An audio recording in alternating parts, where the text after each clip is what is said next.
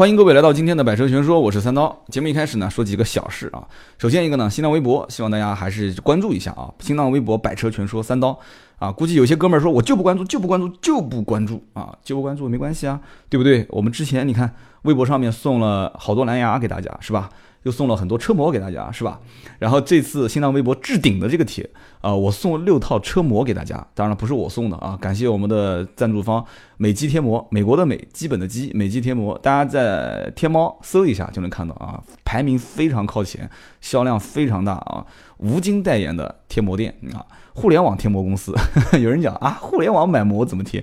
很简单嘛，它最后是一个就是就像那种打羽毛球买一个羽毛球的那个桶，见过没有？它最后膜是。电脑裁接好，就是电脑激光裁，然后你告诉他什么车型，哪个年份的，他帮你裁好，直接放进去，然后你到了这个他们指定的地方去贴膜就 OK 了。全国各地都有他指定的贴膜的点，所以呢，这个美肌贴膜赞助啊，给了我们多少钱的礼品呢？八千多啊，一点都不夸张啊。呃，最贵的一千九百多，然后一千六百多，一千四百多，一共给了六套。这六套贴膜，有人讲我车子已经买了，买了车就是了，车完之后。你将来的膜万一有问题撕了，你直接贴这一套不就行了吗？如果说要有人讲说我没有车，也不准备买车，没事啊，中了奖之后你放到二手什么闲鱼啊什么这个那个的去卖就是了。你你可以先不跟他说什么车型嘛，你先放到网上卖。你说我有套膜，对吧？然后你们谁要？我我在网上买的，买错了，然后我现在想退也不给退，我现在就想把它给转手卖掉，原价一千五，现在卖五百，肯定有人要嘛，对不对？所以说这个方法我也教你们了，是吧？但是你自己用是最好，你自己不用，你把它转出去，别人反正也是用啊。美肌贴膜，我觉得也无所谓，反正奖品就在那里啊，不会离开。但是四月三号开奖，四月三号的晚上啊开奖。新浪微博关注“百车全说三刀”，这才刚刚开始啊。往后走，什么车载记录仪啦，就行车记录仪、车载音响、什么车载充电器，我说的这些都已经安排好了，都已经安排好了，只是找合适的时间送出去。然后呢，在此啊，我也可以呼吁一下啊，大家如果想通过这个我三刀的新浪微博啊，然后呢提供一些奖品，可以合作啊，但是必须第一点汽车用品，第二我要个人去审一下啊，我要审一下到底能不能用，所以呢，这个产品品质排名各方面都要靠前，这是很关键的。节目一开始啊，给自己的节目打了一个这么生硬的广告，然后接着聊微信。微信是我们的一个主要的阵地，大家都知道，上面有买买车的业务啊。微信四六四幺五二五四啊，然后微博跟微信水火不相容啊。微博上我发微信被闭屏啊，微信里面发微博也是很经常出问题。那么微信呢，就直接点讲吧。反正最近一段时间，大家咨询买买车，可能是因为流程相对复杂啊，有很多朋友现在就提出意见，说能不能开一个热线电话，这样直接一点，打电话过来问。呃，我跟团队里面的人开了几次会，都觉得不太靠谱。因为热线电话，他们觉得说这个整天就那就不要忙了，就不要上班了，天天就接电话嘛。我说，但我的建议是可以试一试，因为毕竟这个大家买车去 4S 店也是留号码，没有说留个微信然后两个人联系的，对吧？大家到任何一个地方买二手车、买新车都是留个手机号，所以电话可能还是很关键。包括我们这边将来再反过头来跟你进行一些回访，但是基本上不用回访，因为。你们基本就是最后两天之内、三天之内就要提车的人，所以买了就买了，没买就没买，我们也不会骚扰你啊。但更多的是希望你来骚扰我啊，希望你们骚扰我。所以这个热线电话的事情呢，我最近在研究啊，很可能这个方案要是通过的话，我们会公布一个买百车的热线啊，这个我觉得很关键啊。好，记住关注我们的微博。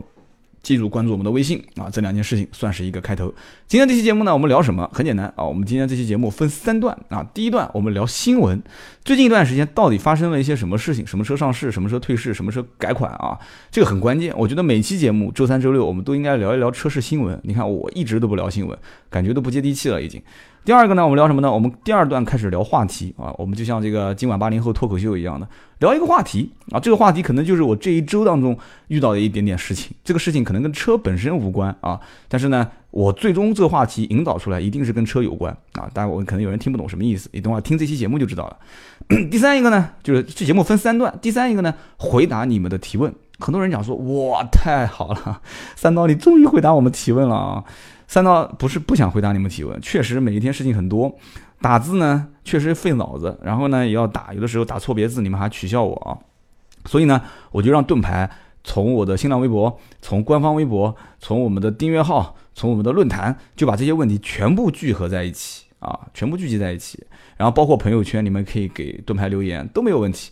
聚集在一起以后，每一天会把这些问题提供给我啊，提供给我，盾牌可以解决的，或者微博、微微信可以解决的，我们就现场解决；没有解决掉的，提供给我，然后我在周三、周六里面选择一部分的问题来给大家回答。OK，大家都知道了吧？啊，节目分三部曲，先聊新闻啊，最近有没有有没有什么新鲜的事情？然后我们聊个话题，然后我们聊提问。OK，今天我们正式开始试一试这样的一个节奏，看看靠不靠谱啊？首先我们聊新闻，很简单，今天礼拜六啊，今天礼拜六，三月三十号，今天晚上的七点半，也就是现在，如果不出意外，我马上更新，应该差不多七点，你们就可以听到了啊。七点半，奔驰新 C 级，哎，有人说新 C 级不是已经上市了吗？不是，新 C 级的 Cooper 今天晚上上市，在北京，在北京的民生美术馆啊，逼格非常高的一个地方。然后呢，这个 C Cooper 有人讲问什么车啊？奔驰 C 大家应该都知道啊，奔驰 C、宝马三系、奥迪 A4L、C Cooper 啊，就是奔驰 C 级的两门版啊。这讲的好可能也不是太专业啊，就是轿跑。说白了就是跟奥迪的 A5 啊、宝马的四系要一起去竞争市场的。因为毕竟新 C 上市这么久了，然后一直都没有出一个啊。有人讲说那 A4 跟 A5 是一个级别吗？啊，就你要如果从车身长宽高、发动机配比来讲的话，那应该算是一个级别。但是关键问题就是 A 五的定价，A 五的逼格啊，包括设计，其实有人讲，经常在路上 A 五跟 A 四都能看混啊，宝马三系跟宝马四系有的时候也可以看混啊。现在好了，现在将来你肯定会把新 C 跟这个 C Cooper 也会看混啊。前脸基本上都一样，就是尾尾灯尾灯完全不一样，尾灯完完全全不一样。大家都知道这个奔驰 C 的尾灯是两个，就像。就像这个，我我也形容不出来，两道这个弯环啊，这个 S 就是三道，对吧？两道三道，然后这个 C 是什么呢？C 是拉长的、扁的、细长型的这个这个尾灯，所以这个奔驰 C 的尾部的线条，包括这个尾灯这种长条状的尾灯轮廓的话，基本上是不可能让人就是一眼就说，哎，这是奔驰 C，不可能啊！你讲奔驰 C 也对，也对，这是 C Cooper。啊，那个是奔驰的正常的 C 的轿车版，这个是一眼就能分辨出，前脸是分辨不出，侧面就不用讲嘛，侧面一看两个门就知道是 Cooper。这个车还没出定价啊，我今天也问了奔驰的人，奔驰的人讲说不知道，因为今天晚上上市，明天就知道了啊。然后我说仓库里面有没有车，他们说没车，要再等。那也就是说，照这么讲的话，就是。仓库没车，我只问了一家啊，也可能有的地方已经有展车了，要订车啊，然后呢，也不对这个车抱太大的销量的这个希望值，只不过是别人有，我一定得有，就这么一个车啊。这个车子呢比较遗憾啊，现在目前在国内就推两个版本，一个是 C 两百，一个是 C 三百，都是二点零 T 发动机调教的，然后呢高功率和低功率版本，这个怎么说呢？我还是希望它能出个 C 幺八零 Cooper，因为国外应该是有的啊，幺八零 Cooper，我在网上应该是见过。然后呢，国内如果出幺八零 Cooper 的话，一点六的排量，一点六 T，呃，进口车，然后呢，享受一个购置税，我觉得还是很给力的，因为毕竟这车那么贵，购置税很很很多钱啊，五十万的车。C 幺八零如果能进来做 Cooper 的话，我估计也要四十出头，四十出头购置税也要三万来块钱，三万来块钱，这个二点零 T 就不免嘛。如果是一点六 T 的话，就可以减一半购置税，至少也能省个一两万块钱。然后呢，这个车配一个七速的手自一体变速箱啊，就是跟现在的奔驰的轿车啊 C 级轿车上一样的七速自动。所以说这个车子不是跑量的，但是今天晚上上市，我觉得也还行吧。反正就是让这个选择 A 五啊，选择四系的这个市场小众人群又多了一个选择。一个新闻，第二个就是看到现在讴歌阿库拉要开始国产了啊，很多人讲说这个阿库拉的车子怎么怎么怎么好像在我们城市里面很少见到啊。就阿库拉讴歌其实在美国卖的很好啊，美国卖的很好，美国美国很奇怪，我不知道为什么，美国日本的高端车型在那边卖的都好啊，雷克萨斯卖的也不错，讴歌卖的也不错，但是讴歌在国内全军覆没啊，我用这个词基本上应该是对的，因为你看看讴歌的销量就知道了。讴歌在国内是全军覆没，任何一个地方卖的都很差啊，卖的都很差。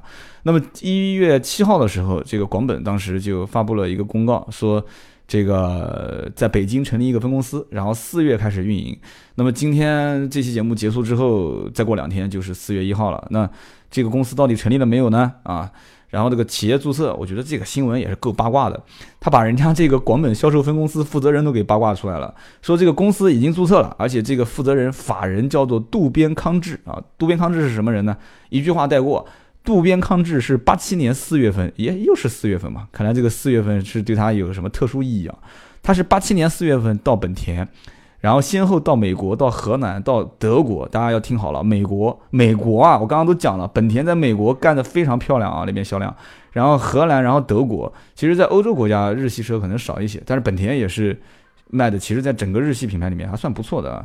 所以他有丰富的管理经验啊，所以他现在任职为本田中国讴歌事业部部长啊，这个叫做渡边康治，这哥们儿是法人，是北京分公司的法人。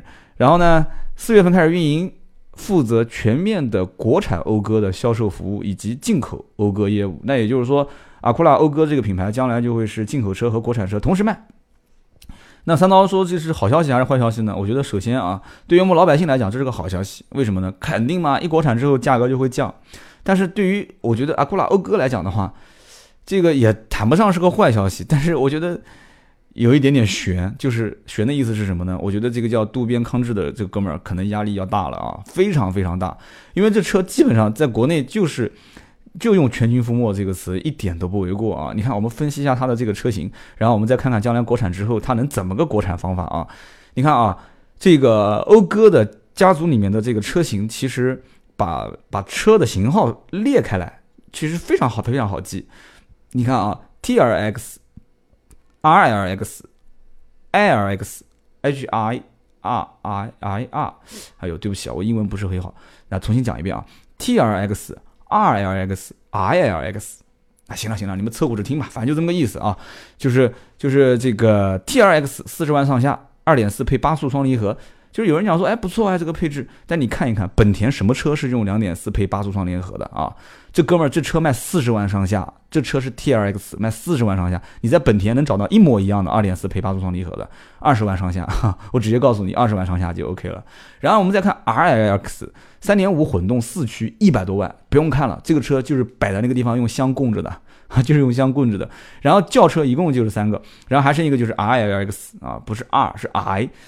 哎呀，我这个英文啊，反正就这么说吧。R L X 一点五混动，我真不知道他是怎么想的。你既然已经出了一个便宜点的三十万以内的车，你就老老实实造个二点零 T 排量不行吗？我就真是无法理解了。哪怕两点四我也能接受啊。它整个一点五混动，一点五混混动卖二十九万五啊，还有一款卖三十二万八。哎，这只能说你是埋头造车，没有抬头看路啊。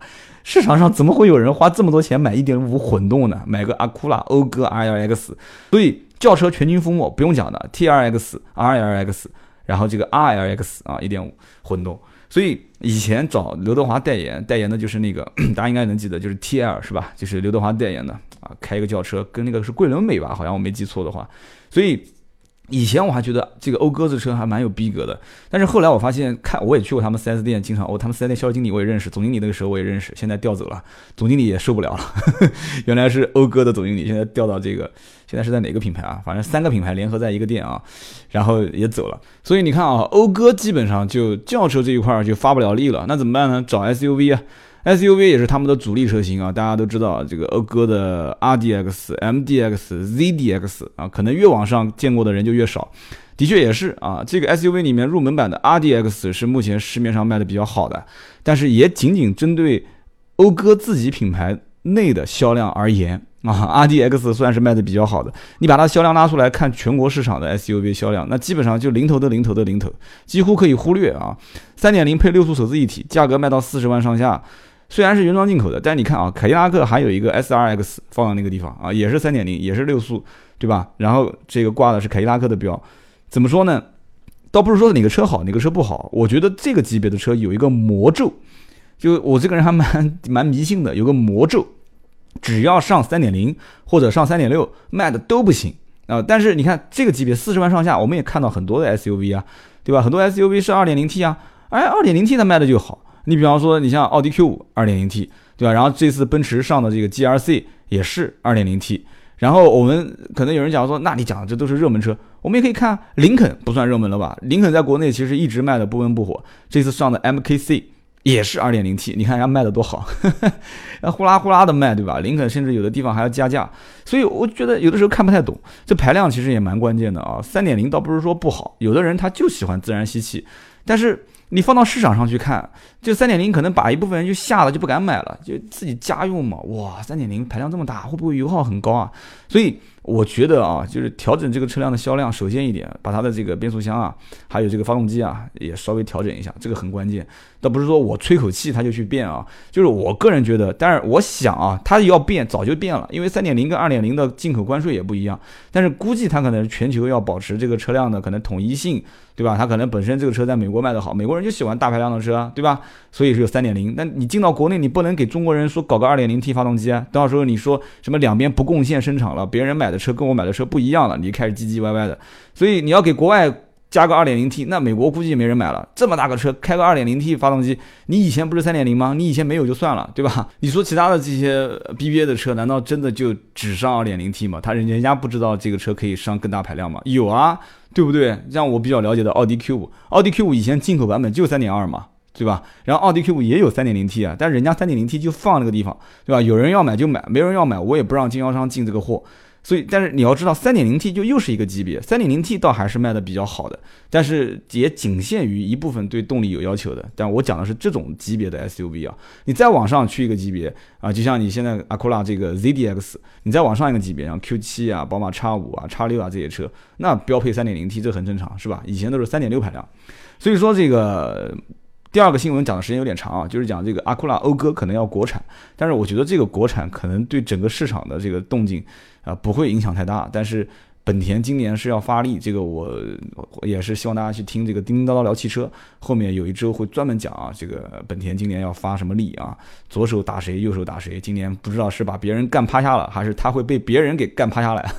反正今天是今年是有场好戏了啊，主角可能其中一个就是本田。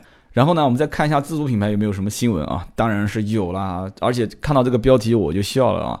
为什么呢？因为之前我早在两个星期前吧，我跟大家就聊过，我说今年有三块战场，三块战场是非常非常的啊激烈的竞争啊，一个就是自主品牌的 SUV 啊，就中国品牌 SUV 市场。果不其然啊，今天我看到一篇新闻是这么讲的，叫自主品牌 SUV 开始进入淘汰赛。其实很简单，大家都知道，吉利博越前两天刚上市，博越上市起步价格，当时对外放风是放到大概十二万多，但是很多人讲哇，十二万多这怎么卖啊？但是结果一公布价格，大家都哇觉得说啊很兴奋，很便宜，九万八千八起步啊，九万八千八起步，厂家然后会贴一些购置税，所以很多人觉得说，哎，九万多块钱买这个二点零的哦，我能接受啊，十几万块钱，我十一二万我买一个一点八 T 的，然后再加一点钱，十二万多可以买个一点八 T 的四驱。我能接受，但是你回过头来看一看，其实自主品牌现在哈佛啊老牌的干将哈佛已经把价格调到了八万多，在那边洗白白等着你呢啊，八万多块钱啊起步价，CS 七五啊起步九万两千八，也是新款上市调低了一万多块钱。都坏得很啊！真的，这这这这自主品牌现在已经大家都不说话，但是这个刀子亮的都磨得亮亮的啊，这个刀枪都磨得亮亮的。今年一定要干一仗。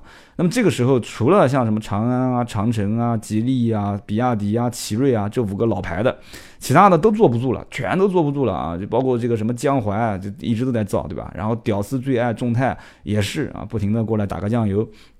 然后今天啊，我看了一则新闻，上面是这么讲的：二十八号。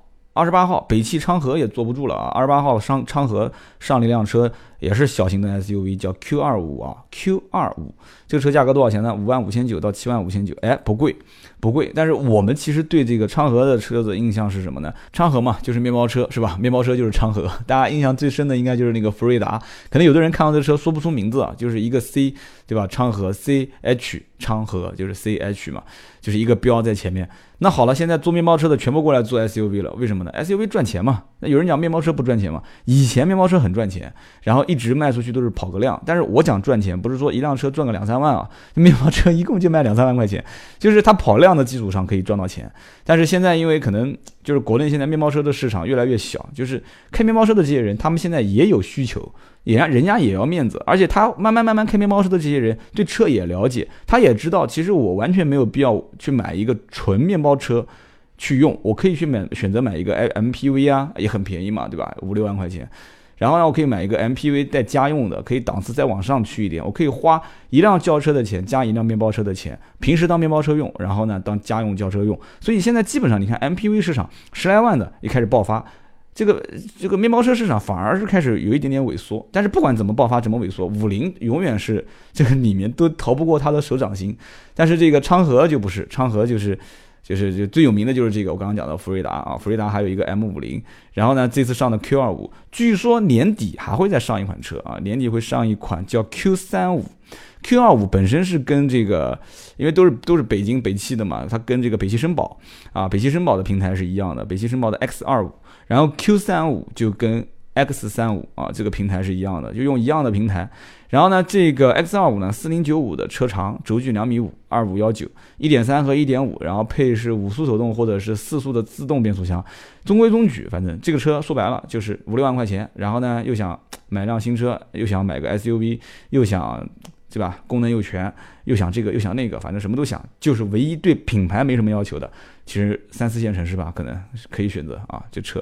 所以它投放市场，估计大量的广告也是在三四线、四五线城市啊。今年下半年会上一个 Q 三五啊，Q 三五用这个 X 三五的平台，北汽绅宝，大家记住这个车，北汽绅宝一个平台的，今年年底上。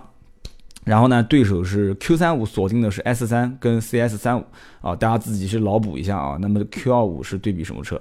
那么好，今天我们说新闻呢，一共说了三段啊，很简单，我们说了这个奔驰的 C Cooper 今天上市，说一个 Acura 讴歌可能要国产，然后又聊了一下关于自主品牌的 SUV 的一个价格战啊，上了一款新车，又多了一个竞争对手啊，长河的车。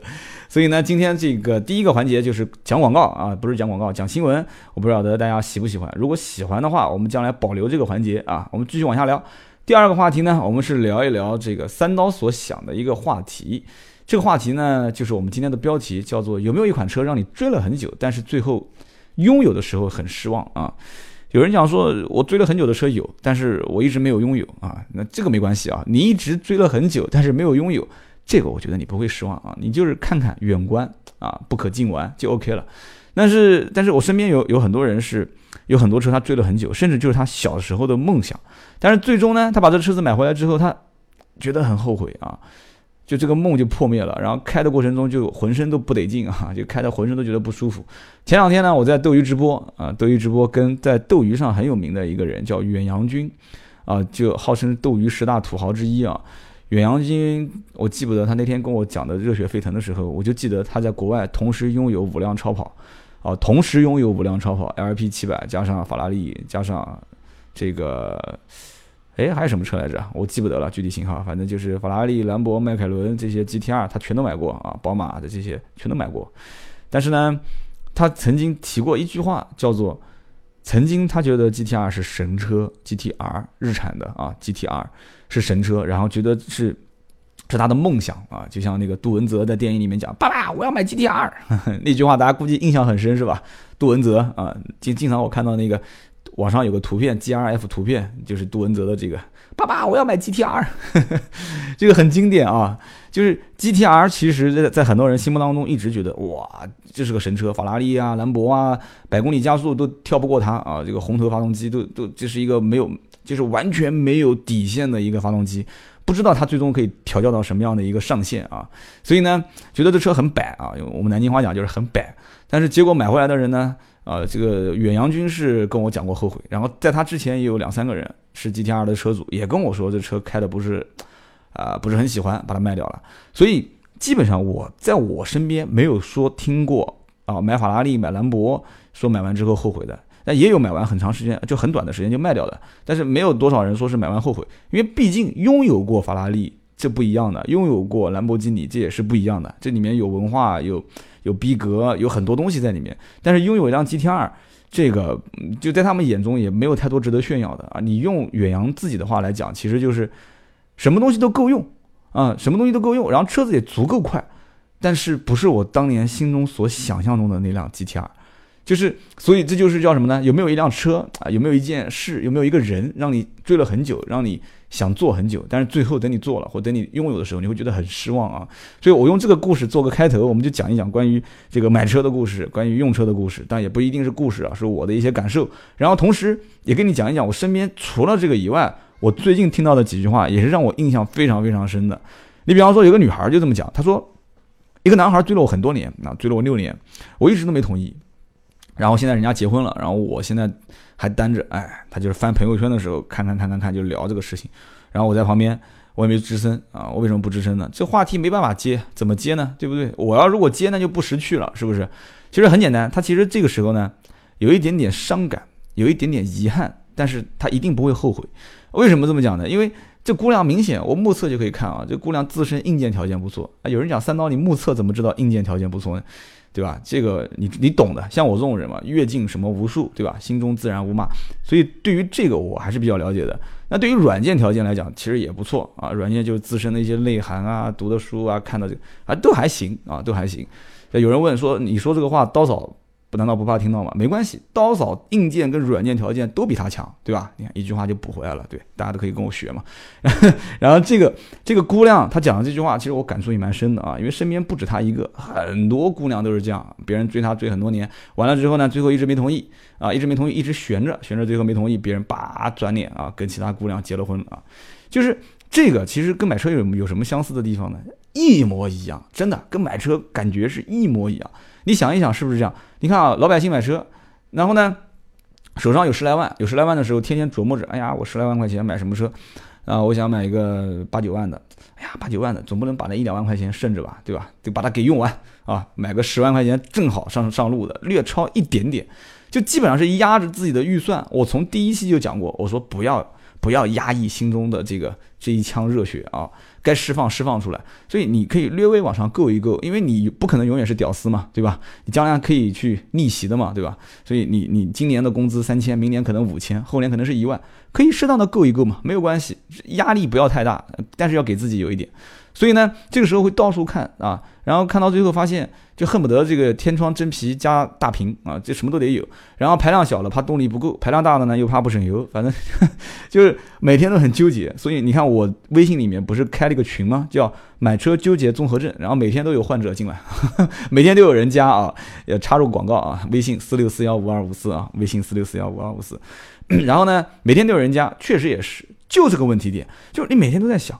你每天，你每天都在想，你想什么呢？其实很简单，你你怕你怕自主品牌有毛病，对吧？你又你又感觉合资品牌空间小，配置低，然后你你每天你感受的东西是不一样的。你到了这个 4S 店，你开这辆车啊，你感觉动力不行；你开那辆车，你感觉配置不好；你开那辆车，你又感觉这边别扭。就是你是想要找到那种最极致的感受，但是其实每一辆车都带不来给你，都带不来给你。你懂我的意思吧？所以这个时候，我觉得有一个问题点在什么地方，就叫做你没有给自己设定好一个预期。很简单，我觉得就是这句话，就是你没有给自己设定好一个预期啊。为什么这么理解呢？就是说，简单的例子就是我不知道分析的对不对啊？你看啊，如果你真的定价在十万，那你会发现你应该这么去比，就这款车，你看的这款车啊，十万块钱是在大众的这个品牌体系里面是在哪一档？啊，它上面有什么车？它下面有什么车？你你看一眼你就知道了，这个定价合不合理？为什么呢？它上面这一档，好比说它有速腾，它有迈腾，啊，OK 啊，那你这一档是什么？你这一档是宝来，那宝来你再跟，比方说你跟福特它的竞争对手去比。竞争对手，那福特对应的是什么呢？啊，宝来对应的是什么呢？是福克斯。那福克斯在上一档是什么呢？对吧？再上一档是什么呢？什么是跟速腾打的？什么是跟这个打的啊？那可能宝来有人讲是说跟嘉年华是吧？啊，你不管跟谁比，它这个中间都是有一个对等。在这个级别里面，你纵看、横看啊，横纵两边看，你就会发现你心里面就平衡很多。不要一味的对它有要求，对吧？我配置一定要高，配置怎样？配置怎样？你看在合资品牌这个级别里面，哎，大家都是看这个级别每一款在不同的品牌里面是什么样的一个配置，什么样的一个长宽高，对吧？如果比方说你拿自主品牌同样十万的价位，你再拿合资品牌十万的价位，你一对比，那没得比了。合资品牌你十万可以买进口车呢，你合资品牌跟进口的十万去比，那更不能比了。那有人讲说你说的这些道理我都懂。但是我还是很难说服我自己，那怎么办？那没得办法了，这个没得办法了。为什么呢？因为就像今天我妈一会儿回答问题，有个人就这么比的，他拿吉利、博越、博瑞跟丰田卡罗拉去比，问我选哪个好。你你说你让我怎么去告诉你呢？对不对？等会儿我们聊这个问题点啊，他中间讲的也很有意思。所以这个是横跟纵的原因啊。我们回过头来讲这个女孩，这女孩讲，这男孩追了我六年，然后我一直没同意。一句话嘛，很简单，男孩也没做好预期。对不对？你比方说，如果是我是那个男孩，我追你，首先我追你，你不同意，我就已经很被动了。人家讲嘛，这个这个谈感情啊，就是当谁先开口，谁其实已经失败了啊，谁已经这个输了你的棋子啊，这个讲的太诗意了。这个倒不是说你买车谁先开口啊，谁就失败了，但也一样的，谁先问价格，谁就是占到弱势了嘛。你要如果开口，车都看好了，你说哎这车最低多少钱能卖？那别人就基本上把你把的准准的，你基本这个车你跑不掉了，你肯定是要选。你无非就是在同城可能还有几家店啊，你可以再比比价格，但我可以锁定你一定会买这个车。所以呢，如果说男孩子开口说哎我喜欢你啊，完了之后呢，这个女孩不同意啊，一时半会儿然后再追一追，追一追还是不同意，然后死心塌地的追那么多年啊，我觉得这个就本身就不在一个起跑线上，就不公平，就很有问题。那一旦要是追到手了啊之后，对吧？这个我觉得问题就更大了。我跟你讲，我基本上看到身边，啊，两个人互相追啊，就一个人单相思追另外一个追很久的，最终就像这车一样的，拥有之后失望的一般都很大，非常非常，就是这个落差感非非常大。而且，哎，算了，不说了，再往下说就挺伤感情的，对吧？就身边估计还有人听我节目呢，有很多估计就是这样子的。然后呢？这个再跟大家讲个事情，也可以跟今天的话题放在一起聊啊，叫有没有一款车让你追了很久，但是最后很失望。前一段时间我一个哥们儿啊，我一个老板，两客户跟老板都是我哥们儿，他是做什么呢？是做音响改装的。那改天可以跟大家去请过来，把他请过来跟大家来讲一讲。他可以说是我目前认识这么多老板里面做音响改装做的最好的啊。然后在整个江苏甚至江苏省外，很多人开车过来找找他改音响啊。然后呢，前段时间呢，介绍个哥们儿给他认识。我说他有辆车要在你这边改啊，我前面节目里面也说过啊，一辆捷豹。然后呢，这个剩下来事情我就不管了，你们自己去谈。结果这个捷豹车主呢，一分钱不还，一分钱不还，你报多少钱我就给我多少钱搞，一分钱不还。所以这个老板后来事后就跟我聊了这么一件事情，叫做当客户一分钱不跟你还的时候，这个客户一定是一定是非常非常难伺候的。他的要求会非常非常苛刻啊，非常难伺候。从销售角度来讲就非常难伺候，从客户角度来讲就非常苛刻，因为他要的不是折扣，你懂吧？他要的是效果，他要的是服务，是效果啊，是你的专业。我买的是你专业，买的不是你的一套音响。所以最后改音响，反正调试再调试再调试，就这里面很复杂啊。具体细节改天等这件事情过去一年以后啊，我也跟当事人双方都讲过了。我说一年以后我把它当成故事来讲，但是一年之内我先不讲。所以我想讲的就是说。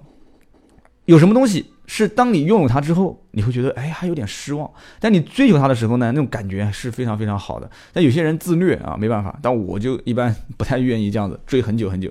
所以你看一款车，给自己定个预期，这个预期一定要框好，框得非常非常死。但我讲的不是价格预期啊，就是你比方说我要我要我要一辆轿车，好 SUV 不看，学会取舍嘛，兄弟们，学会取舍。我看轿车 SUV 不看啊，我看十来万的，我不选自主品牌，OK，自主品牌不看，那就看合资品牌。好，合资品牌里面再看，你基本上你别框得太死啊，什么日系车、韩系车不看，都去试一遍，都去试一遍。试完之后，你如果觉得说实在合资品牌里面一点都找不到你中意的，OK，你把当时你放弃掉的这个叫什么自主品牌拿出来再绕一圈，再逛一逛，说不定有一款车你就满意了嘛，对不对？所以说。这个让你失望的原因，我刚才给你们分析了，包括让你追了很久的原因，我觉得这个我也分析了。很简单，你如果说真的要去买一款车，千万不要像这个男生追姑娘一样，或者像这个哥们儿改音响一样，就心理预期不要太高，而且你不要把自己的战线拉太长。买车这件事情很简单，一句话就能结束这个问题点，叫做什么时候用，什么时候买最划算。有人问什么时候买最划算？什么时候用，什么时候买最划算？然后买什么车最适合我？买适合你的那个车最适合你。有人讲这不废话吗？一点都不废话。每个人难道你自己不知道你需要什么车吗？对不对？你如果是像我一样金牛座的，那你一定是需要这个车不要出毛病，能省就省，对不对？那尽量不要坏，对吧？开出去多多少少还有一点面子。金牛座要面子，然后又省钱这种。但是有些人他不是这样子啊，有些人觉得面子比钱重要，对吧？我愿意多花钱在面子上，但是。这个回来以后自己吃泡面，自己省着钱，自己刷信用卡，那是我的事。也有这样的人啊，那他就不，他肯定跟我选车方式是不一样的。所以各自要了解各自的这个需求点。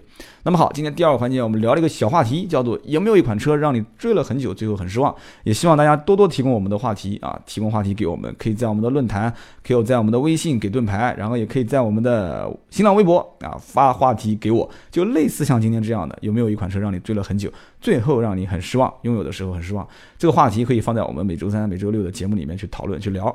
然后第三段，我们开始回答网友的问题啊，我们的听友的问题。哎，你看这样子按照节奏走，挺有意思的啊。然后我们看一下，有个哥们儿是这么问的，他说：“哎，刀哥，雷诺的卡宾跟本田的 XRV 哪个车好啊？哪个车值得买？”他说：“我以前听过你讲一期这个 XRV，然后我还是很纠结，我觉得这个卡宾难道不值得买吗？”他说：“我印象中你好像节目里面都没说过雷诺。”那首先，我给你讲一句话啊，在我们的听友里面有一个哥们儿，现在人就在法国的雷诺的这个工厂里面上班啊。你要想知道这个车好不好，回头我可以介绍你，你可以新浪微博私信我，回头我可以介绍你认识这个哥们儿，他就在法国雷诺的这个工厂上班。然后呢，其次啊，我跟你聊聊这个车啊，卡宾这个车，南京原来的雷诺的老总总经理就是我的哥们儿，我前两天我还跟他联系了呢，但是他现在不在，他现在已经到其他地方发展去了。雷诺这个车一直给我感觉都是这个不温不火。其实雷诺自己家有小钢炮，也有普通轿车，也有两厢车，也有 SUV。但是在国内不知道为什么，反正其实就就那么就那么回事吧，反正。然后雷诺跟日产本身也是千丝万缕的联系，大家都知道雷诺的车基本上都能看到日产的这个影子。雷诺自己的销售员也是这么讲的，甚至车卖不出去了，他会讲我们这个车就是进口的日产。我我不知道英菲尼迪会怎么想。然后呢？这个卡宾呢，它提供五年十万啊，五年十次，不是十万公里啊，五年十次的免费的，听好了啊，是五年十次免费机油机滤保养，不是五年免费保养，也不是五年五年十次保养，它只提供十次机油机滤保养。那也就是说，呃，按照五千公里一次，一年两次，那基本上就是五万公里吧，就十次就是五万公里啊，差不多五年。然后除了机油机滤以外，你如果需要大保养的时候，你无非就是需要再加一个空气滤清，还有一个空调滤清的钱，还有工时费。然后到了六万公里的时候，你换一个刹车油，然后再换换冷却液和火花塞，基本上花不了多少钱。你看它走的其实还是日系的这个路线，它走的还是日系路线。这个卡宾这个车呢，呃，排量问题你自己考虑啊，我就不帮你说了。一点二 T，毕竟现在法系车很多都是一点二 T。你去试一试吧，因为我觉得这个车还是要试驾一下，毕竟 1.2T，你换做是我，如果我要买，我也要试，我看看这个动力到底适不适合我，对不对？但是这个车子的平台你要记得，因为雷诺跟日产本身是联盟嘛，雷诺日产联联盟，这车平台跟雷诺的科雷傲是同平台的，这可以理解啊。然后你要记住啊，它同时跟日产的骐达、跟日产的马驰。都是一个平台的，好，我就说这么多，你自己想啊，反正，然后呢，但是 X R V 也是，S X R V 跟飞度也是一个平台的哈，飞度骐达，骐达飞度啊，然后 X R V 雷诺，反正就是这么回事。我觉得绕来绕去就这么一个圈子，换不同的感觉给你而已啊。所以呢，雷诺卡宾还蛮帅的啊，最起码最起码这个车长得比双龙的帝维拉要好看多了。有人说啊，没听过双龙什么车？双龙帝维拉。草字头的一个帝，帝王的帝，草字头，帝维拉啊，这车真的，我觉得属于丑的无法直视的啊！我真不知道韩国造那些车有的还蛮漂亮的。韩国我不是讲嘛，韩国造车就是有的时候突然漂亮的不得了，然后突然又丑的让人无法直视啊！就像就看韩剧一样，韩剧女哇欧巴哇帅的一塌糊涂，然后姑娘一个比一个好看，然后刷个卡去韩国旅游的时候回来，从此以后不想看韩剧了，太失落了，走嘞，伤自尊嘞。好，我们继续往下聊啊。然后哥们儿有一个人这样子问的啊，一个哥们儿说，他说这个启悦啊，铃木对吧？啊，铃木启悦，为什么我说到启悦我会笑啊？他说我的启悦跑了两百多公里啊，这个不能笑，严肃一点啊，不能笑。他说我的这个启悦跑了两百多公里，然后呢，现在跑偏，这个是车跑偏了还是人跑偏了？车跑偏，车跑偏。他说这个车子跑偏，长安铃木的启悦车子跑偏。说 4S 店修了很多次，但是不管怎么搞都不行，方向总是往左跑，手总是要扶在上面啊，要往右边稍微打一点点，太麻烦了。很正常啊，就奔驰的销售员曾经这么讲嘛，说我们的车子跑偏就是为了让你实时的去握着方向盘，手不能离开啊，这样是一个安全保护系统。我去，佩服，在下佩服，真的，这是我见过最牛逼的这个解释。车辆跑偏的这个方式 方式跟方法，让你永远扶着方向盘啊，不要打瞌睡。这个只是跟你开个玩笑啊，就是车辆跑偏，其实有几个情况啊，就我大概了解了一下，是这样，有八种情况。呃，八种情况其实主要是基于两到三个位置，就是其实说白了就是两到三个，你去关注一下这个点，就能发现到底是不是了。4S 店查可能没有查那么仔细。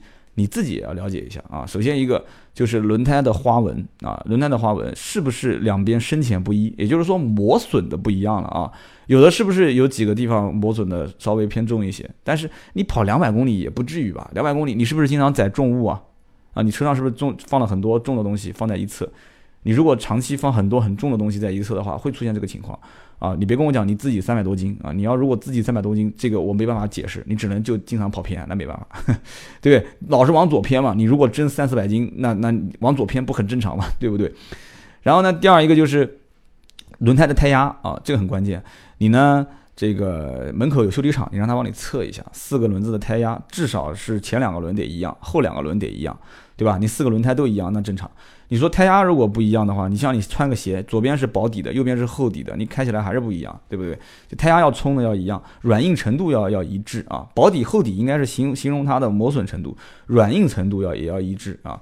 所以说这个胎压很关键。第二点，第三一点就是避震弹簧，避震弹簧它的这个缓冲如果不一致也会跑偏，所以这个你要判断一下，就是它的避震弹簧是不是有有一些磨损，或者是不是出厂的时候就有问题，或者是不是它把一边的这个这个减震的这个。这里面的这个叉叉销是不是没拿出来查一下？应该不会，4S 店也不至于这样吧。然后第四个就是查查看避震器是不是就坏了。如果避震器确实坏了，悬挂一高一低，受力不均匀，它也会跑偏。然后再看看什么呢？这个我估计应该不会是你的问题了。就是你看看这个球头，还有包括这个支撑臂的胶套，还有稳定杆的胶套，这些是不是有间隙过大啊？就是这些都是磨损件。如果间隙过大的话，举起来看，然后检查。然后包括轮胎的制动器，制动器是不是没回位？这个应该不至于吧？铃木如果连制动器不回位这个事情都搞不定，那那我真的也是我也是醉了。制动器不回位会是怎么回事呢？就像相当于你有一侧的轮就是刹车一直在这个部分制动，就是有一点点摩擦，部分制动，但是这个时候应该会有一点点声音，你可以听见。如果不是这样的话，你再看看是不是车架变形。但车架变形，新车啊，如果车架变形，那我真是佩服你了。这个东西呢，其实可以通过卷尺来测量车架配型。你要是不会，找个修理厂肯定会，他会帮你测。然后呢，最后就是看这个跑偏是不是安装轮胎的时候，有的时候，但是极少数，他没有注意花纹的方向，就是安轮胎的时候花纹方向没一致啊。所以这个呢也会有那么一点点问题，但你改过来就好了啊。所以以上八点啊，仅供参考，这个也是网上可以找得到的啊。三刀，我觉得他说的也有道理啊，这八点基本上也都涵盖的比较全了啊。4S 店不会查那么细，你自己也要按照这八点去一个一个的去过。如果还是跑偏，那只能说这个车是为了让你安全。我们接着往下看啊，有个听友是这么问的，他说吉利的 GX7。GX 七和奇瑞的瑞虎三手动挡两个车差一万多块钱，想比较一下啊，哪个更好，哪个更值得选？GX 七一点八排量，瑞虎一点啊，瑞虎三一点六排量，一点六本身可以享受国家购置税优惠，但是 GX 七一点八的动力又比较好，这个要我我也很纠结。但是你根本不用纠结啊，你在网上看看，现在吉利的博越、哈弗的 H 六、长安的 CS 七五都已经干成什么样了？这三款车都已经撕成什么样了？还不赶紧去看看啊！我刚刚前面节目一开始都讲了，都是你起步起步哈弗 H 六八万多块钱手动挡，对吧？你看那个车不也就七万多块钱吗？六万多七万多，对不对？七万多块钱你直接上来一万块钱到哪边不能赚回来？是不是？慢慢赚就是了。加一万多块钱就杀到这个红海里面，对这个红海只是指商家而言啊，真的很便宜了现在。但是如果你想再等等，你就再等等，没关系，对吧？博越上来，哈弗 H 六啊开始降价。